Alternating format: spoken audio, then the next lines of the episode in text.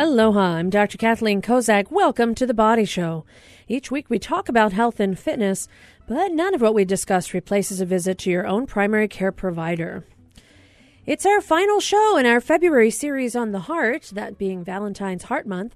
And today we're going to talk about the end result. Now, we started off talking about the Ornish diet, reversing heart disease. We've talked about electrical issues like atrial fibrillation. We've talked about cholesterol and its effects on the body. We've talked about heart valves. Today we're going to talk about the end result of all of that. Stents, when do you get them versus surgery? Who gets that instead? And how do risk factors play a role in determining that answer? How does high blood pressure, diabetes, and more affect what we do for your heart?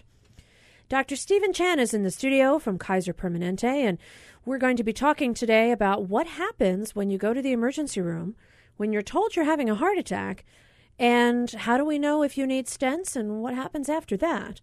Now, as always, if you want to be part of our conversation, phone lines are open.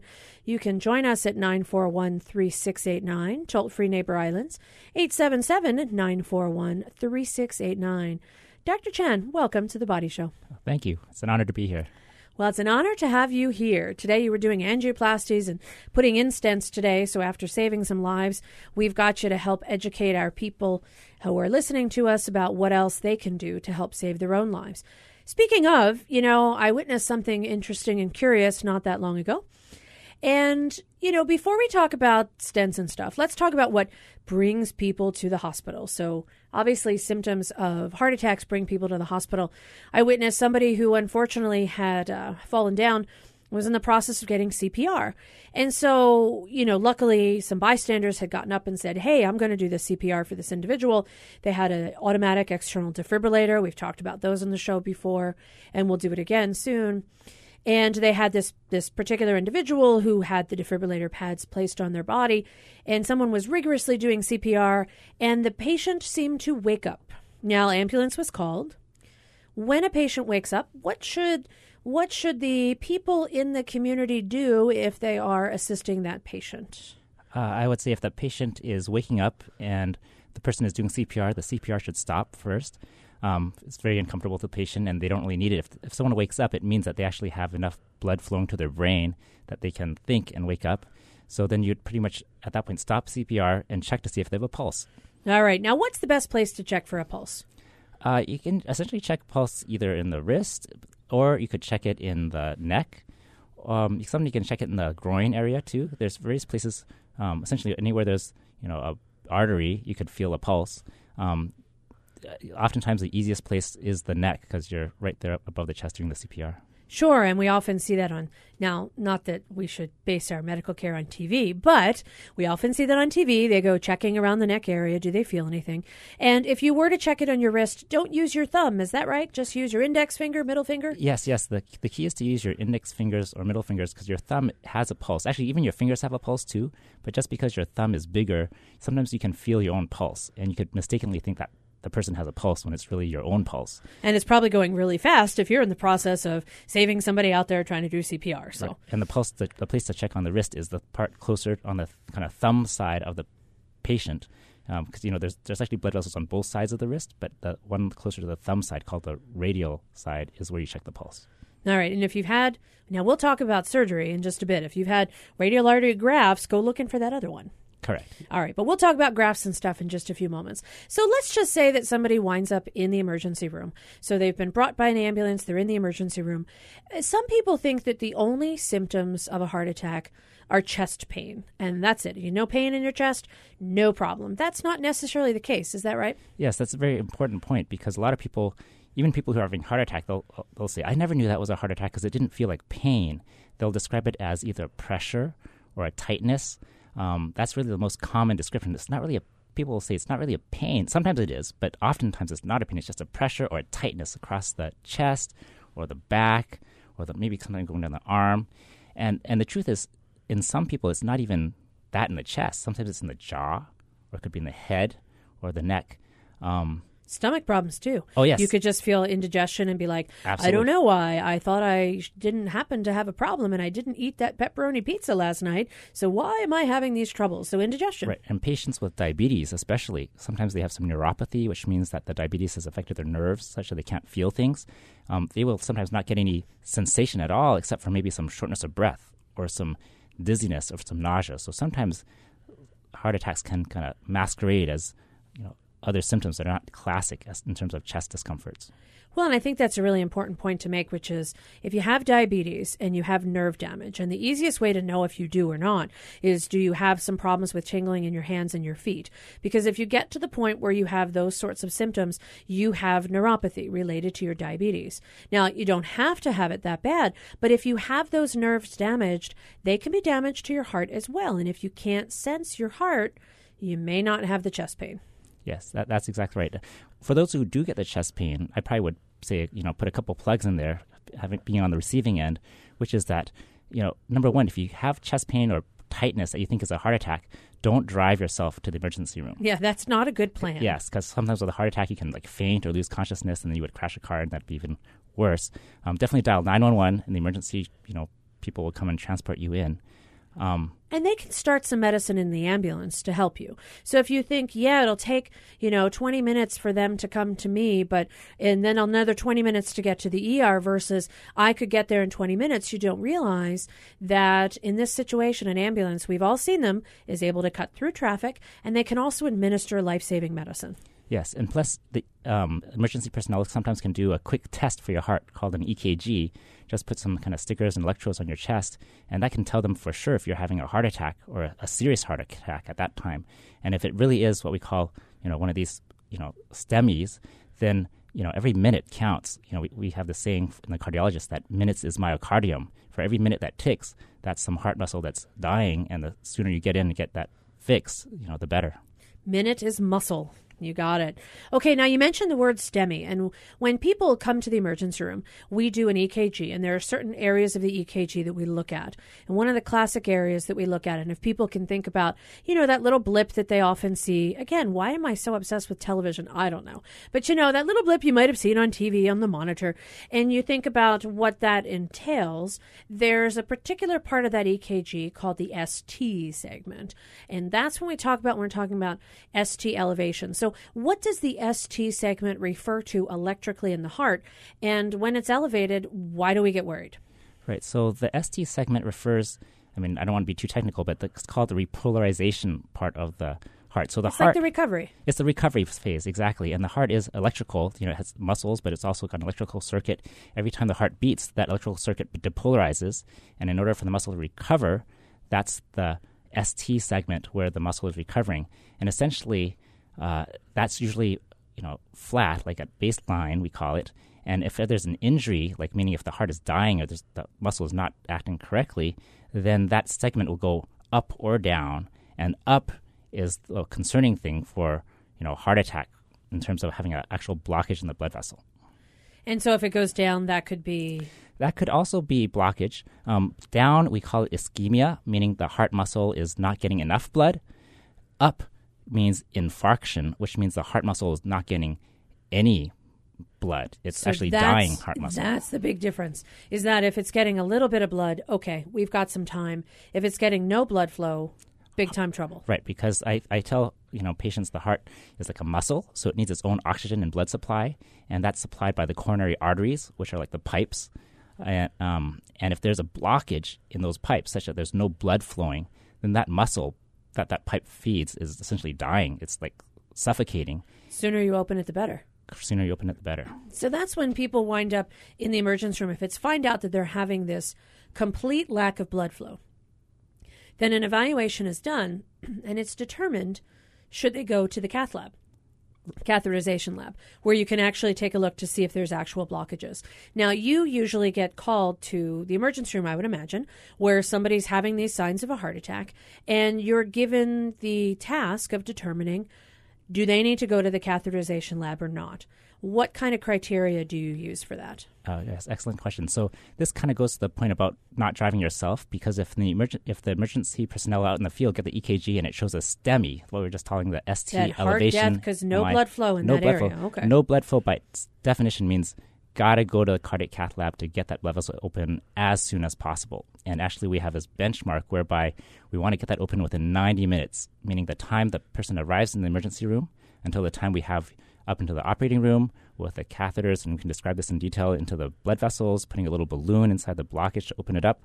We want to get that done within 90 minutes or less, because the sooner we do it, the Time is muscle. time as muscle. And the key is that the emergency personnel can sometimes do the EKG. If they find that it is indeed one of these heart attacks, they can call ahead to the hospital, say, We have one of these heart attack patients that are going to need to go to the cath lab. And they will actually call, you know, the on call, like myself, an interventional cardiologist, even before the patient arrives. So we say, We're 20 minutes out from the hospital. And then I'll get my car if I'm at home or it's at night and start driving in. So sometimes we can actually arrive at the same time as a patient to save that precious 20 minutes of commute time. So that really is a reason why don't drive yourself to the hospital if you think you're having an, a heart attack. And you shouldn't have your family members drive you either. you shouldn't have the family drive you either because if you were to lose consciousness and you're in the car, you know, there's really no way to do CPR when you're in the passenger seat.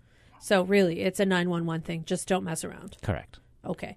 So let's say that you get a call that somebody is in the emergency room and they think that there's a problem with this blood flow. Are there particular risk factors that might make you more concerned about an individual? Who gets these ST elevated heart attacks? Who gets these really bad blood flow blockages? It's not just everybody. Certain percentages of heart attacks are the really bad ones. Is there anything common about that group of individuals? Um, I th- would say that in terms of heart attacks in general, there are definitely you know well-known risk factors.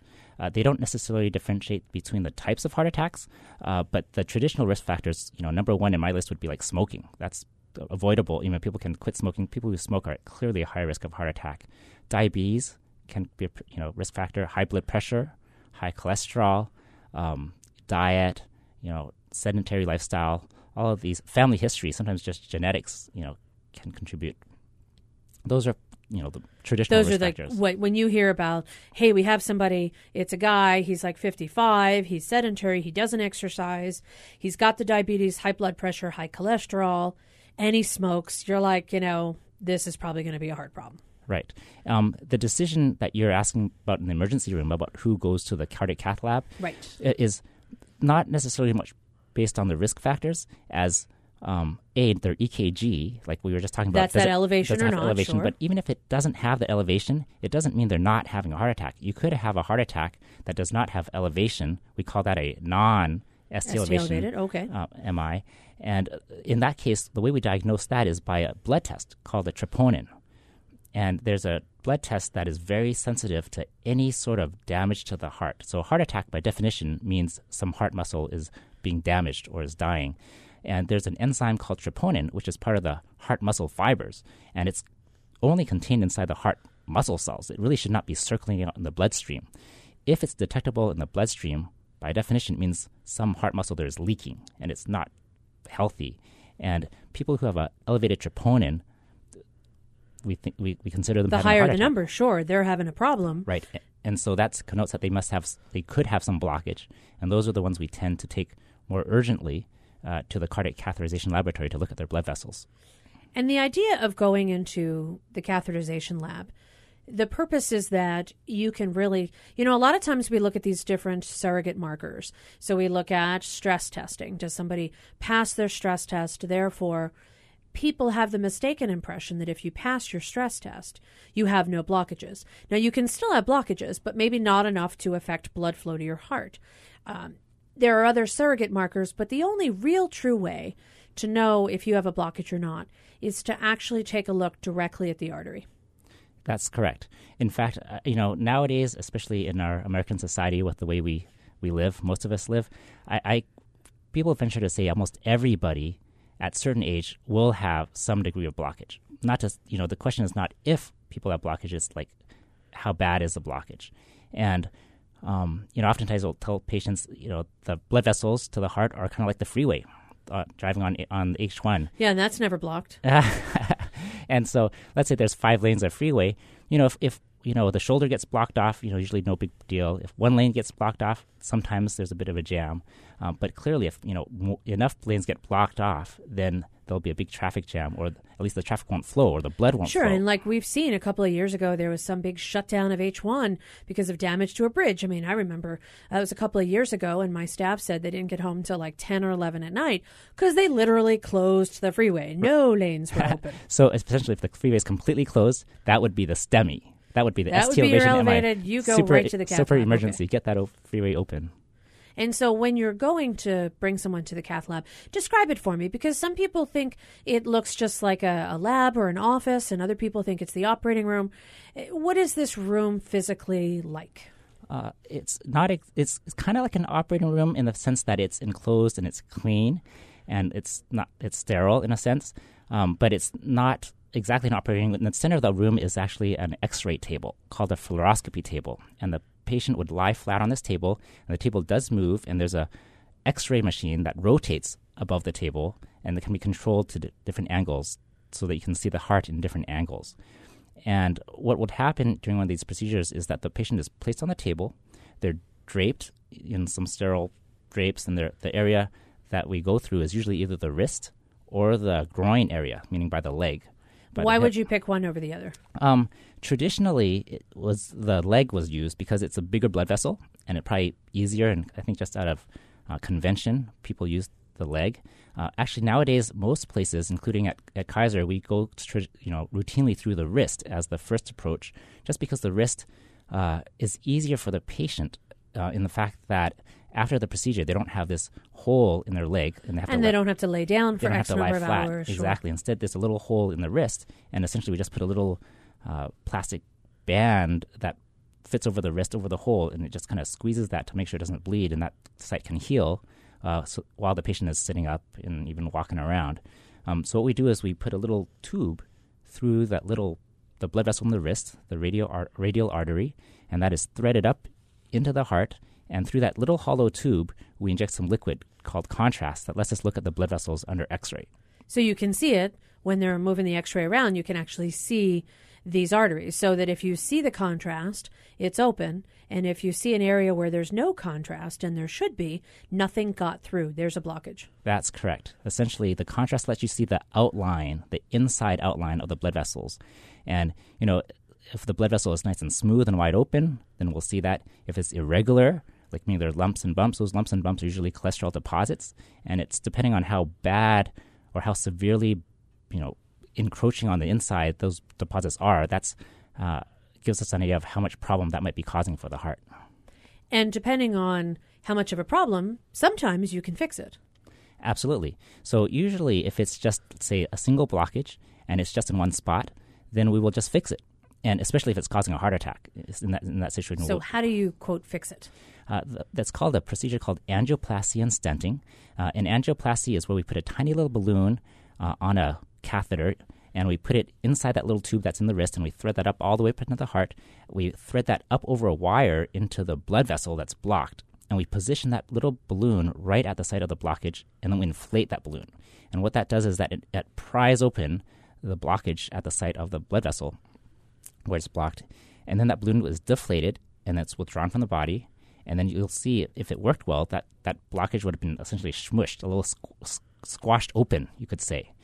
Um, usually we don't stop there. Before we had stents, people would stop there, and that would leave you know kind of like a half half result. Nowadays we put a stent, and what a stent is is a metal tube.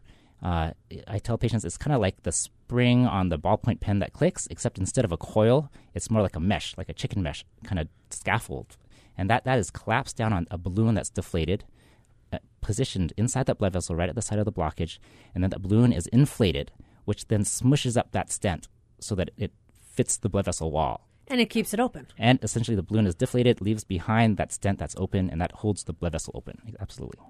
So how long does this whole process take? I mean, is it within a few minutes? Does this take a long time? Uh, it, it can take, depends on how uh, difficult to fix a blockage is. In an emergency situation, like the STEMI we were talking about, uh, oftentimes those blood vessel blockages are soft, they're fresh, they're actually blood clot more than they are cholesterol blockage. and those go really fast because we want to get open fast. And you know, from the time they're in the room to the time we actually open the blood vessel, maybe like 15 minutes. It can be, it can really be that fast. Um, and that life saving. Absolutely. As soon as the blood vessel gets open, uh, patients will feel better. Sometimes they feel a little bit, actually, oftentimes they feel a bit worse before they feel better. I warn that to patients because it's like if your leg is asleep, let's say you sat on it funny and it was not getting no blood, most people will know when you, you stand up, it starts really hurting for a while before you actually feel better. And that's the same, the heart does the same thing. The heart's not getting blood. As soon as you open it, people actually feel like they get all these heart rhythm problems for just for a couple minutes until the heart kind of stabilizes. Then after that, they feel the relief. All right, I'm Dr. Kathleen Kozak here in the studio with Dr. Stephen Chan from Kaiser Permanente, and we are talking today about stents versus surgery. What are the risk factors for having a heart attack? And if you're about to have one or you're having one, what should you do? Now, as always, our phone lines are available. If you've ever had a heart problem or you wound up having life saving stents, you know, we'd love to hear your story, particularly if you called 911, and that'll help to reinforce what people ought to do. Um, you can join us us at any time at 941 3689. Toll free Neighbor Islands 877 941 3689. We'll be right back after this quick break. Stay with us. People couldn't understand why Anya Clowers and her husband would take their young son with them on a trip around the world. You cannot believe how many people were horrified that we would take a seven year old child out of school for a year people who will discourage you from taking your kids traveling actually don't usually travel themselves. Learn how to enjoy globetrotting with the kids and get inspired to try some off season adventures on the next travel with Rick Steves. Tuesday at 4 p.m. following Fresh Air.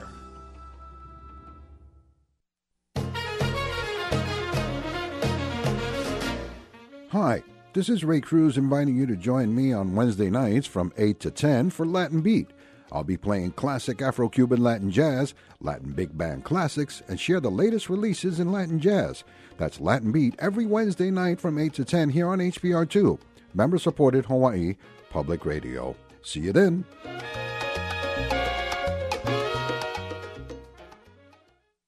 Support for The Body Show comes from the HPR Local Talk Show Fund, which helps Hawaii Public Radio sustain and grow its locally produced talk show programming. Mahalo to contributor Oceanside Hawaii Assisted Living and Memory Care. Welcome back to the Body Show. I'm Dr. Kathleen Kozak here in the studio with Dr. Stephen Chan from Kaiser Permanente. And today we're talking about stents and heart attacks, what goes in your arteries, what doesn't. And how do you know when you should have surgery instead of having stents placed? We're talking about all things related to the heart. It's not if or when you have a blockage, it's how bad is your blockage. That's what we're learning today. Now, if you've ever had a heart attack or you've gone to a catheterization lab and had those stents placed, we'd love to hear your experience. You can give us a holler at 941 3689, toll free. Neighbor Islands 877 941 3689. Now, right before the break, we were talking about the cath lab, Dr. Chan, and we were talking about what you can do to put in a stent into this artery. Hopefully, help when somebody's having a heart attack to no longer have those symptoms and have those sequelae, the consequences, which is heart muscle that no longer works. And that affects a lot of other areas of the body in addition to the heart. Um, just a couple of curious questions. Can all arteries have stents, or are some not able to have a stent because of characteristics of the artery? Could you ever have something that's so twisty and turny that you just can't put one in? Uh, yes, absolutely. There are blood vessel blockages that cannot get stents, namely, uh, like you said, sometimes if there's too much what we call tortuosity, meaning the vessel it's twisty. It's too twisty, too twisty to fit anything in. Um, sometimes the blood vessels are too small. Like if it's a small branch, uh, the smallest balloons we have go down to like one millimeter. The smallest stents we have go down to about two millimeters. Uh, but sometimes branches can be even smaller than that, and those branches, you know, can't get stents. If they're that small, usually we say they don't need a stent because they're too small to really be of consequence. And if they didn't get a stent, that's probably not going to cause the rest of the heart muscle to be affected. Maybe a small portion, but not the most important amount of heart muscle or area. That's correct. Uh, in, in, in all things in medicine, we always think about the risks and the benefits of what we do. And the stents are great. They have a great benefit, especially if you're one's having a heart attack, because we can restore the blood flow and get the blood moving. But in patients who aren't having a heart attack, let's say, and they have a blockage, then stents may not necessarily be the best thing. Uh, if someone's feeling completely well and they have blockages that are not that severe, let's say it's back to the H1, it's down only, you know, four lanes instead of five lanes, that's really not a severe enough blockage to warrant a stent because it's not causing any major problems. Uh, in, in, fact, you know, I tell patients getting a stent is not necessarily the cure all. There are risks involved with getting a stent.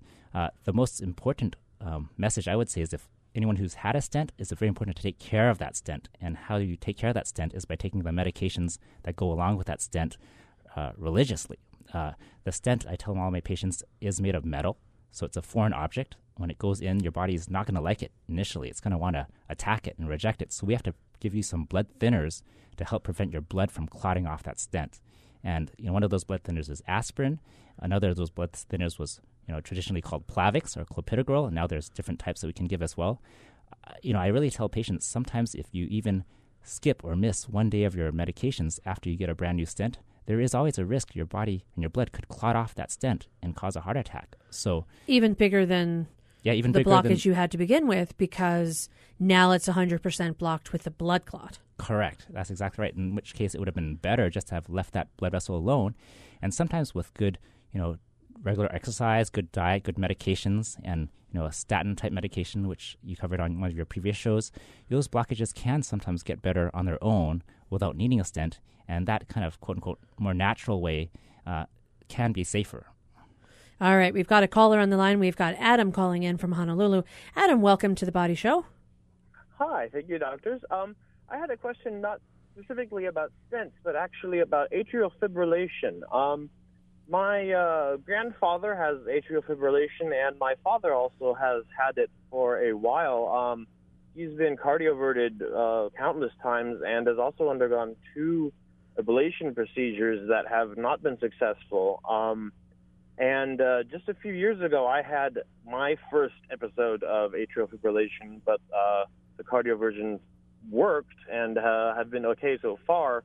But um, I'm certainly concerned about whether atrial fibrillation would increase the chances of a heart attack, um, particularly if it's not controlled very well, or what is the relationship there?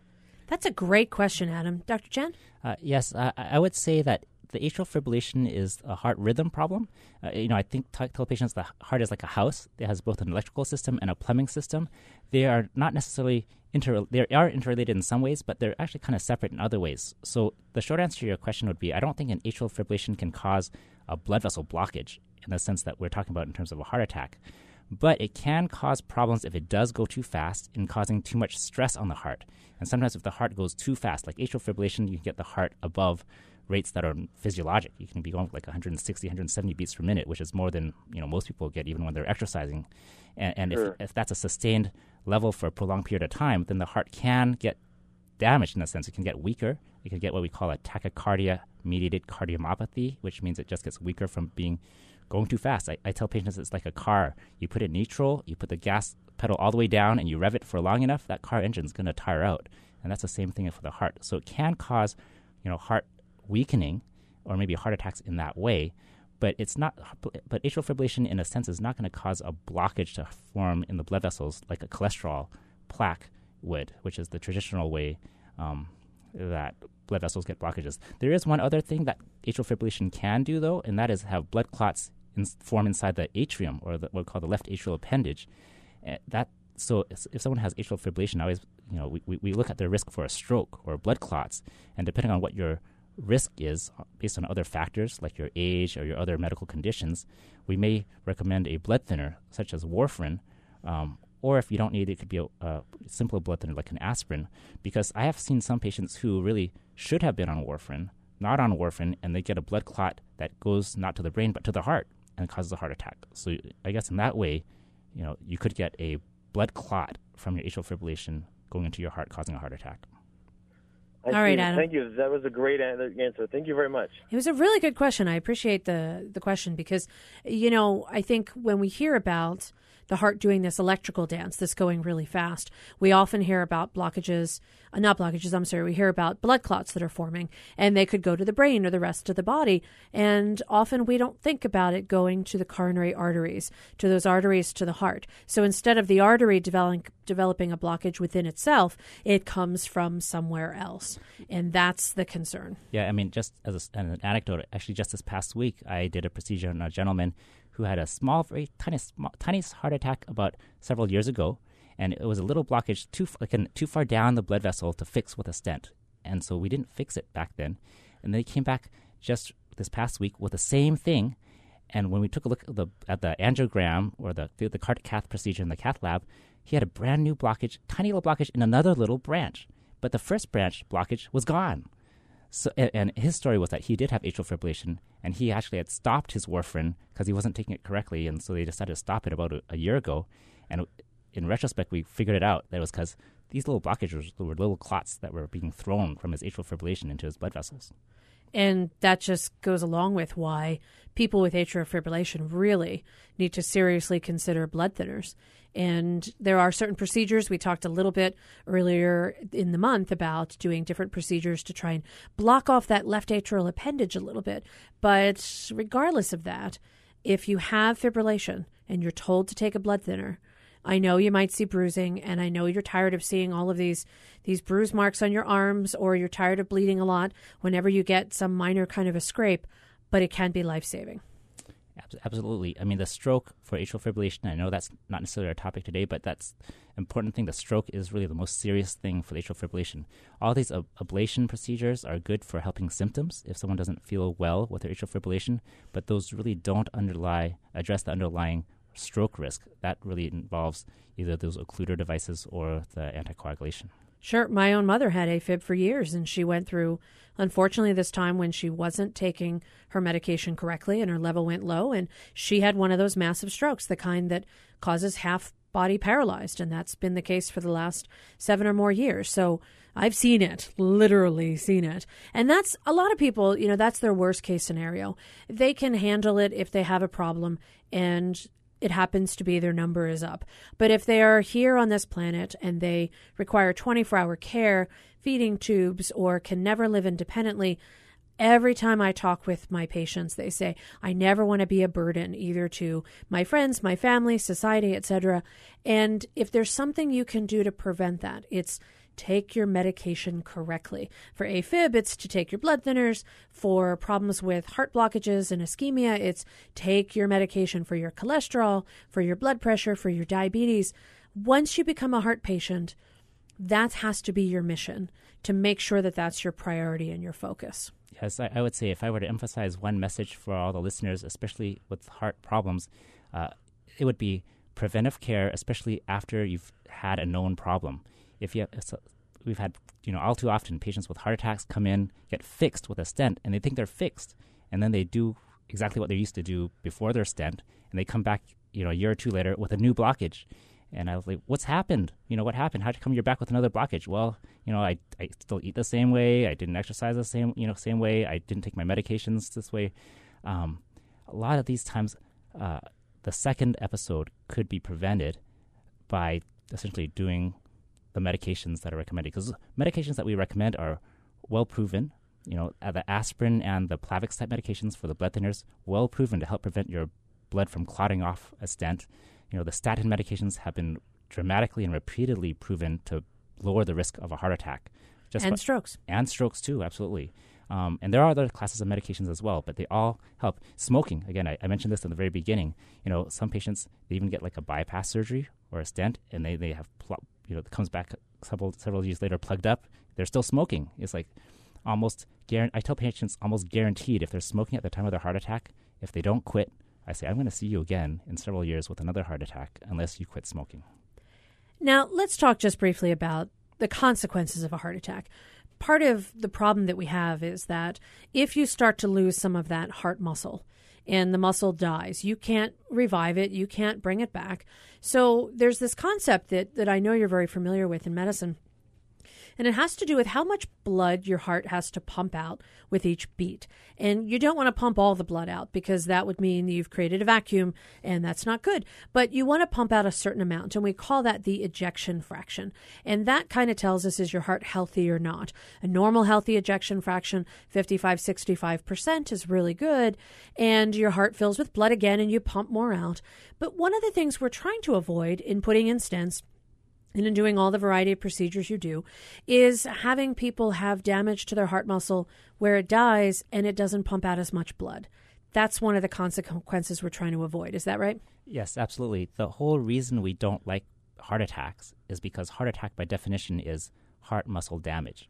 And everyone, unlike other parts of the body, like skin that can heal and regrow, uh, or liver that can heal and regrow, the heart doesn't. Somehow the human heart cannot regrow itself. At least we haven't figured out any ways to do that. So every time a heart attack happens and some heart muscle dies, that heart muscle is unfortunately gone gone forever. forever. That's and it. the only thing that can happen is that the rest of the heart that still is alive can sometimes remodel and help compensate to make up for that loss of the heart muscle. But the heart muscle that's gone is really not ever regeneratable. Um, it's gone forever. That's it. It's gone forever. So people with you know a small heart attack at one point, you know the ejection fraction, like you said, the amount the heart can still squeeze out with each beat might still be okay, but might be just a little bit lower than it had been before the heart attack. But if they have another heart attack a couple years later, then you took another little chip away from the heart, and another heart attack later, later could chip away at the heart some more, and gradually, you know, if the heart keeps losing its strength, at some point it won't be strong enough to pump the blood. And what happens then is that then the blood can black up behind the heart is the lungs, and most people will feel symptoms of shortness of breath if the heart is not pumping strong enough. Uh, they'll, they'll get the blood backing up to the lungs, that causing fluid to essentially ooze out into the lungs and cause shortness of breath. Behind the lungs would be the legs, or the bodies, and people will start saying, I have leg swelling, and that's because the blood is backing up because it's not strong enough to push. And, and that is what we don't want to happen. That's called congestive heart failure, and we're trying to avoid that by treating the heart attacks. Sure, because there's different levels of congestive heart failure, and there are levels at which we can't do anything. Uh, yes, except for we heart can't trans- fix it. We can do heart transplant. okay, and if you're not lucky enough to get one of those, then you may not be with us much longer. Yes, it is well known that the um, called mortality. I mean, not to not be mor- morbid, but the heart at a certain point below which it's weak, and we call that ejection fraction of really 35% traditionally. People are at risk for increased chance of death from abnormal heart rhythms, actually, something we call arrhythmias.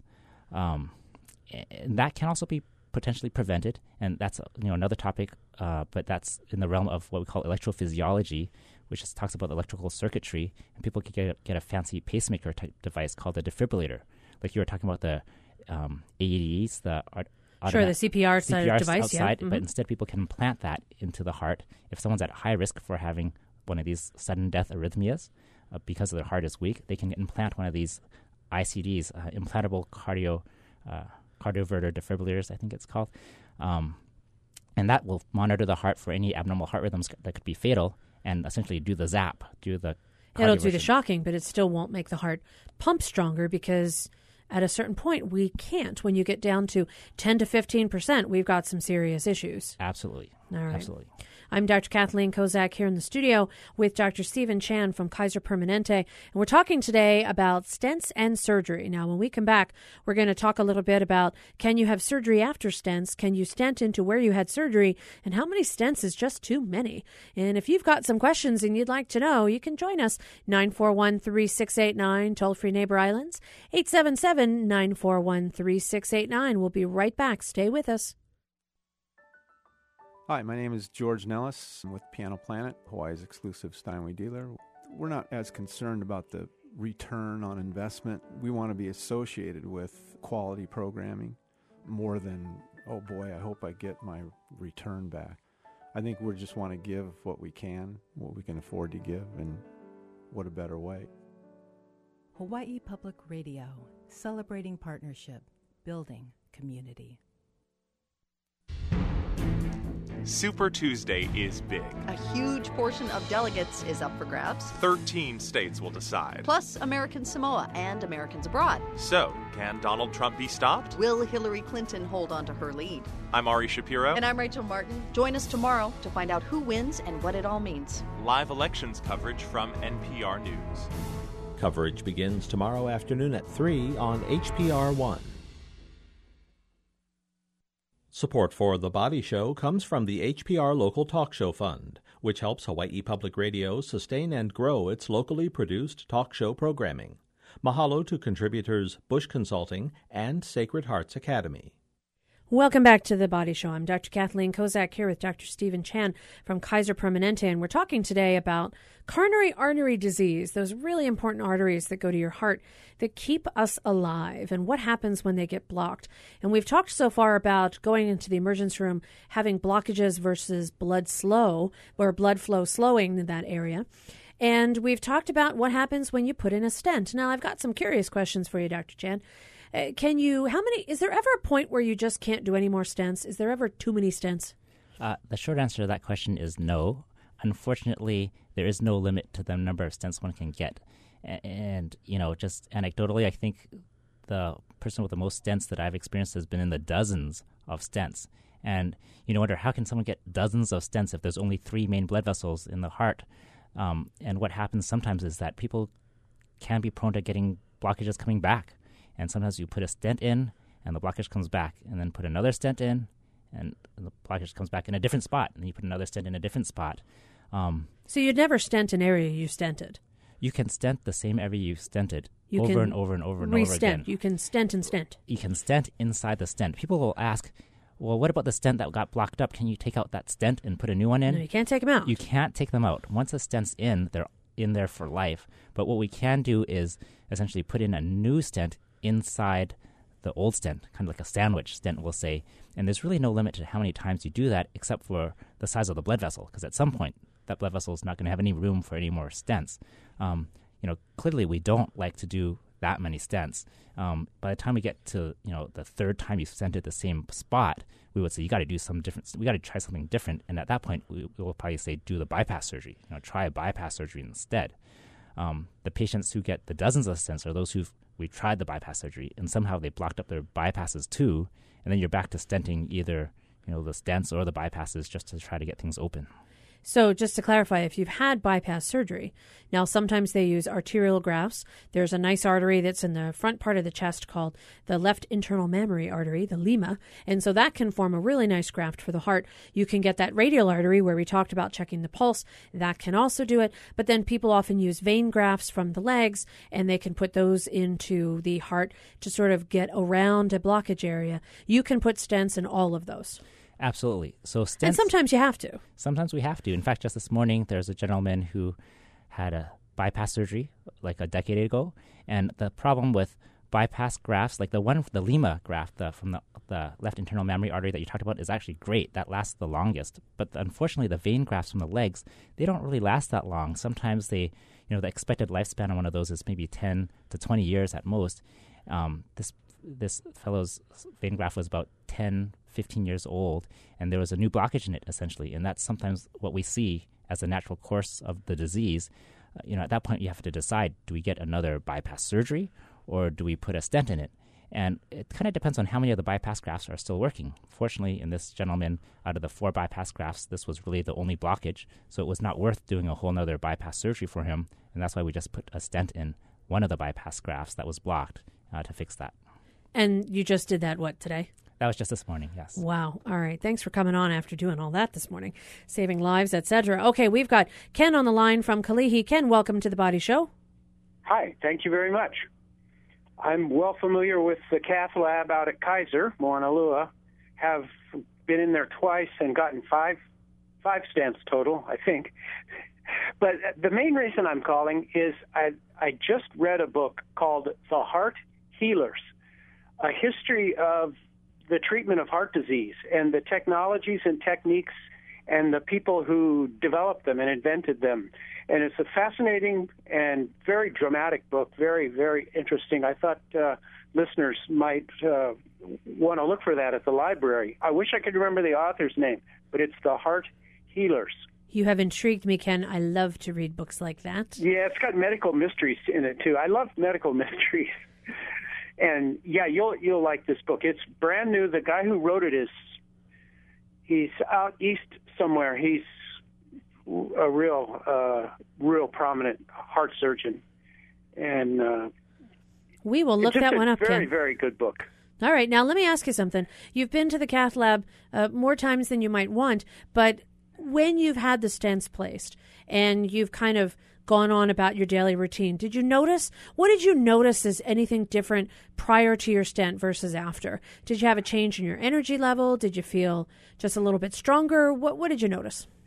I noticed I know I got the stent because when I was exercising, I had angina. I had a pain pain shooting up my left arm and going down toward my chest, and uh, I got the the first two stents placed, and after that, no more pain. Pain is gone, and I had angina again a couple years later, and he placed two stents in different location, and again the pain the angina is gone. And it's interesting. I think the, the angina from the first location it never came, has not come back, and and now I'm pain free now. I didn't notice change in energy level, anything like that, but I exercise pretty strenuously, and I'm happy to be able to continue to do that. Fantastic. All right, Ken. Well, I appreciate you sharing your story with us. And, you know, it's interesting because although you might not feel more energy, it's a lot less stressful when you don't feel that chest pain you were describing, particularly with activity. So, good job for you. And while we were hearing your experience, we also found that The Heart Healers was written by James Forrester. And I got to tell you, I'm going to go to Barnes and Noble and pick that one up, or uh, or get it off of Amazon or something, because I love medical mysteries too. They were always really fun to read about, and just to hear that historical change. You know, the way Dr. Chan, the way we treat heart disease, like a hundred years ago, that was it. You have a heart attack, we really can't do much. 50 years ago, maybe a big surgery. Stents have not been around forever. This has been a more modern evolution. And the initial stents, which were bare metal stents, we now have these stents with medicine embedded in them. They're called drug eluting stents. And eventually, maybe we'll come up with, you know, they have those absorbable stitches. Maybe we'll have absorbable stents. And, and who knows what we'll come up with next. Uh, yes, exactly. There actually are some trials going on testing bioabsorbable stents and you know the evidence is not you know the verdict's not out yet. They're still undergoing trials, but there's definitely been a lot of advances in cardiology, and you know. You know, ideally, the best situation would be to put myself out of a job, which is to have people not have blockages at all. If you could take some sort of magic pill and dissolve your blockages, I would take be, it right now. yeah. Based on what I ate for lunch, I would take it now. Okay, so magic pill, we don't have it yet, but stay on the medicines that you are taking. Now, let's talk a little bit about that that decision point because at some point if you're in the catheterization lab and you are checking someone's arteries because maybe they didn't do so well with a stress test. So they're not the person who has the completely blocked H1. They don't have no blood flow. So you've got a little bit of time to figure out what the next best step is. There are certain key elements that make someone more likely to be referred for bypass surgery, open heart surgery, to actually go around the native arteries and form these these bypasses, literally this channel to bring blood flow to the portions of the heart that are not getting enough. What are some of the key features that would make someone have the need for bypass as opposed to some of the stents that you're so willing and able to put in? Uh, the main criteria traditionally has been essentially the number and complexity of the blockages. So, like I mentioned earlier, the heart has three main blood vessels. Uh, if all three are blocked, and if they're all blocked in complicated manners, like twisty blood vessels or branches and things like that, then almost certainly the cardiologist will say, let's go for the bypass surgery because you can fix that all with one surgery. Whereas with stents, you'd have to come back several times and get probably you know one stent for each blockage, if at least, if not several, um, which tend to be more complicated.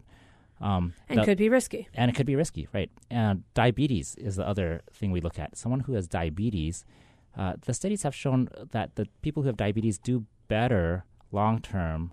Um, you know, there's some controversy still, but it, the historically they've done better long term with the bypass surgery over the stents. Um, you know, that being said, the stents keep getting better. So, as interventionalists, we keep wondering, you know, at some point, will the stents improve to such a way that the, bi- the stents can be equivalent or better than bypass surgery? But right now, at least the evidence that's out there still gives a little bit of edge to bypass surgery for those with diabetics. And I think that's partly because diabetics, they, the diabetes tends to affect all the blood vessels. So, the whole length of the blood vessel in the heart. Um, even though you have one blockage, really the rest of the heart blood vessel is not completely normal either. So even if with a stent you fixed one part in a diabetic vessel, that doesn't mean later on another part of that blood vessel might not develop a new blockage. Whereas if you put a bypass on, that's a brand new bypass, and that's hopefully going to not develop a new blockage for longer.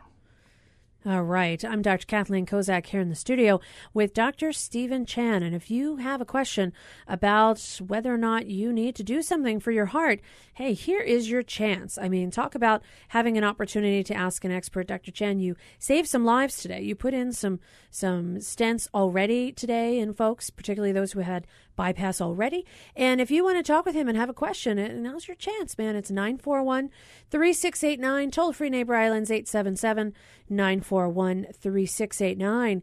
Now, tell me, we heard from Adam earlier. He mentioned atrial fibrillation in his family. We heard from Ken. He mentioned he's had stents.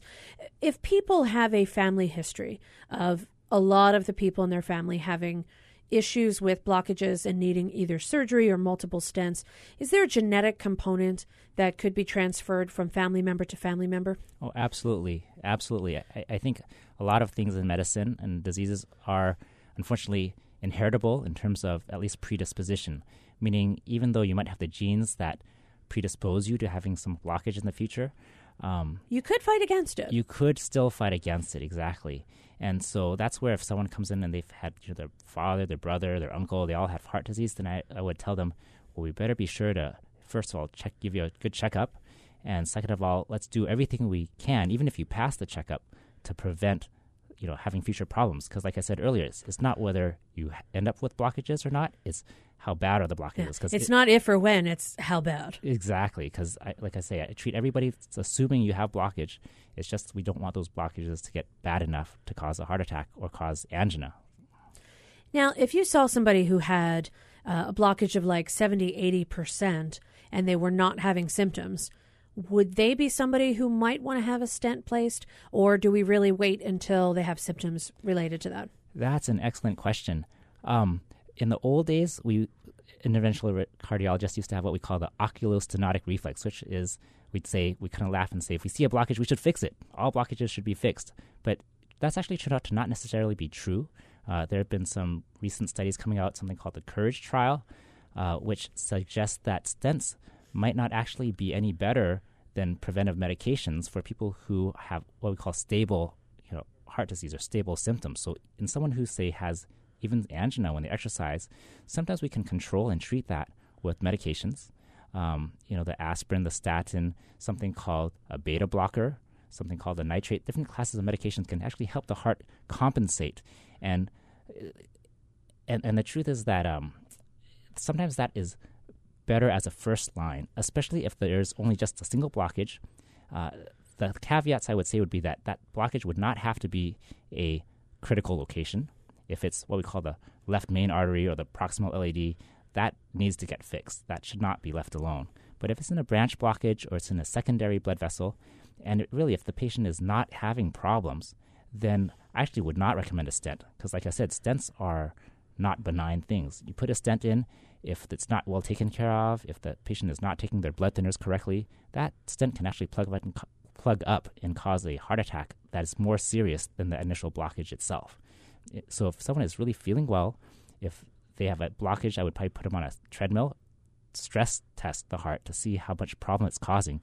If it's causing small problem, or if it doesn't even show up on a treadmill test as a problem, then I probably would not fix it. I would say let's just treat you with medications first and see how you do and work on lifestyle, work on exercise, work on diet, work really hard to try and modify your chances of having another event. Absolutely. In fact, there's a, there's a whole realm of don't know if you want to call it research, but something called the appropriate use criteria, a whole bunch of scrutiny over what is appropriate and what is not appropriate. And people would actually say that if someone feels completely well, they exercise regularly, they don't have any problems, that blockage really shouldn't be fixed unless it's causing some sort of objective problem. All right. We've got a couple of callers. We've got David from Wilhelmina Rise. David, welcome to the Body Show. Hello. Hello, David. Hi. Hey, I had a quick question. Sure. Uh, 52 years old, aortic valve uh, leak, no stenosis, um, uh, mild, uh, moderate to uh, uh, severe leak, um, borderline hypertrophy on the left ventricle would I be able to feel any symptoms at this point? Symptoms of a heart attack? No, no, no. Symptoms, uh, symptoms of uh, any any kind of symptoms, I guess. Uh, ejection fraction is normal and all that. I'm wondering, would I be feeling tired or weak or I, I, I sometimes feel like I, I, I sense those symptoms, but I don't know if it's uh, psychosomatic or Uh, I would be. It's Dr. Chan here. Uh, How, how bad did you say the leakage was? It, it, uh, some doctors say moderate, some say moderate to severe. No one said severe though. Moderate to moderate severe. Uh, and this is one of those situations where the details really matter because the difference between moderate and severe can sometimes be subjective and also depends upon the various um, situations like your blood pressure and, and, and, how the test is actually done. Uh, clearly, if the leakage is severe, then the answer is yes, you can feel symptoms. Some people, even with a normal ejection fraction, can get symptoms of shortness of breath and fatigue from the heart valve, at which point it would be recommended to get it fixed. Um, that being said, if it, the numbers on the actual, you know, the way we usually test is with an echocardiogram, with the ultrasound of the heart, if those numbers showed that it was really just moderate and not severe, then that should not be causing you problems because moderate by itself should not be bad enough to warrant an open heart surgery to fix the heart valve. You sounds like you've got you're kind of in an in between in between category. You're moderate to severe, so that's where it's a little bit hard. Um, most doctors would recommend that you get a regular checkup every six to twelve months. We get another echocardiogram, and those echocardiograms would look for signs of problems: the heart getting weaker or the heart getting bigger. Dilation of the heart is a sign that the heart is getting weaker or having troubles with the regurgitation.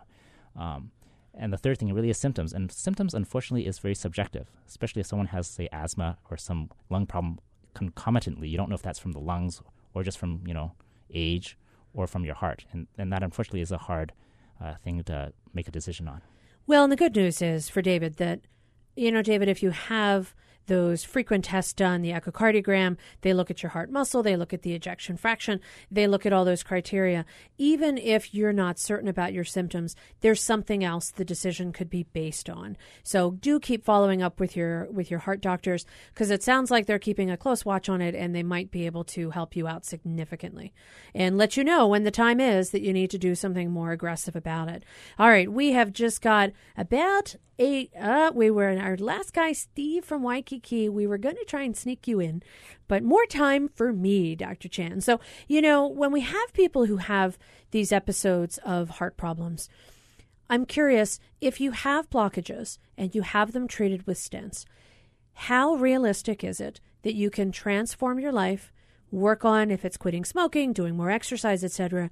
Do you see a lot of success stories in your practice in people who you don't see multiple times again, who really do take good care of their heart and they don't progress to needing bypass surgery? Is Oh. that the majority? Uh, unfortunately, I wouldn't say it's a majority, but it does happen. 50 50? Uh, I'm not sure Actually, I actually have the numbers. Like on an average? Yeah, I, I guess you could say 50 50. Okay. That, that, that would be a very rough guess. But Okay. there, there definitely are patients who come, become very motivated. Like the, the It would attack. motivate me if I had a heart attack. I think I would finally be like, that's it. Oh, absolutely. I'm going to exercise some all the time. I'm going to walk to work. Oh my God. They, Okay. They quit smoking. They go almost like vegetarian. You know, they're walking every day at least half an hour. You know, they're taking all their medications like they should.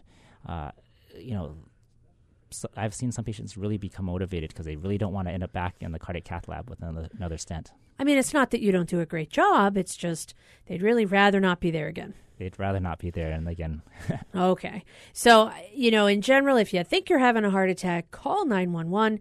If you are taken to the cath lab and you have stents, those can open up your arteries, but it does not change the fact that you need to not go back to what you were doing that got you there to begin with. Absolutely. All right. And take your medicine. You've been really emphatic about that. Ah, absolutely. All too often, I mean, I, I kind of feel like an artist sometimes. You go in, you fix something, you do a great job opening the blood vessels, and it comes back plugged up, and it's very disappointing to see it, you know, plugged up again. Sure, disappointing for you, but also just to know that somebody doesn't have that opportunity to do as much as they can to take care of it, and maybe they need some extra help. And so it's never too late. There's always extra help for you. And I want to thank you for sharing your expertise with us today here on The Body Show. Oh, thanks. It was a pleasure. We'll have to do it again. All right. If you want to hear this show again, you can click on HawaiiPublicRadio.org, follow the links to The Body Show. You can hear our podcast. Our engineer is David Chong, our executive producer, Beth Ann Kozlovich. I'm Dr. Kathleen Kozak. We are going to see you next week. We're going to pick up a topic other than heart disease for March. We'll see you Monday right here on The Body Show.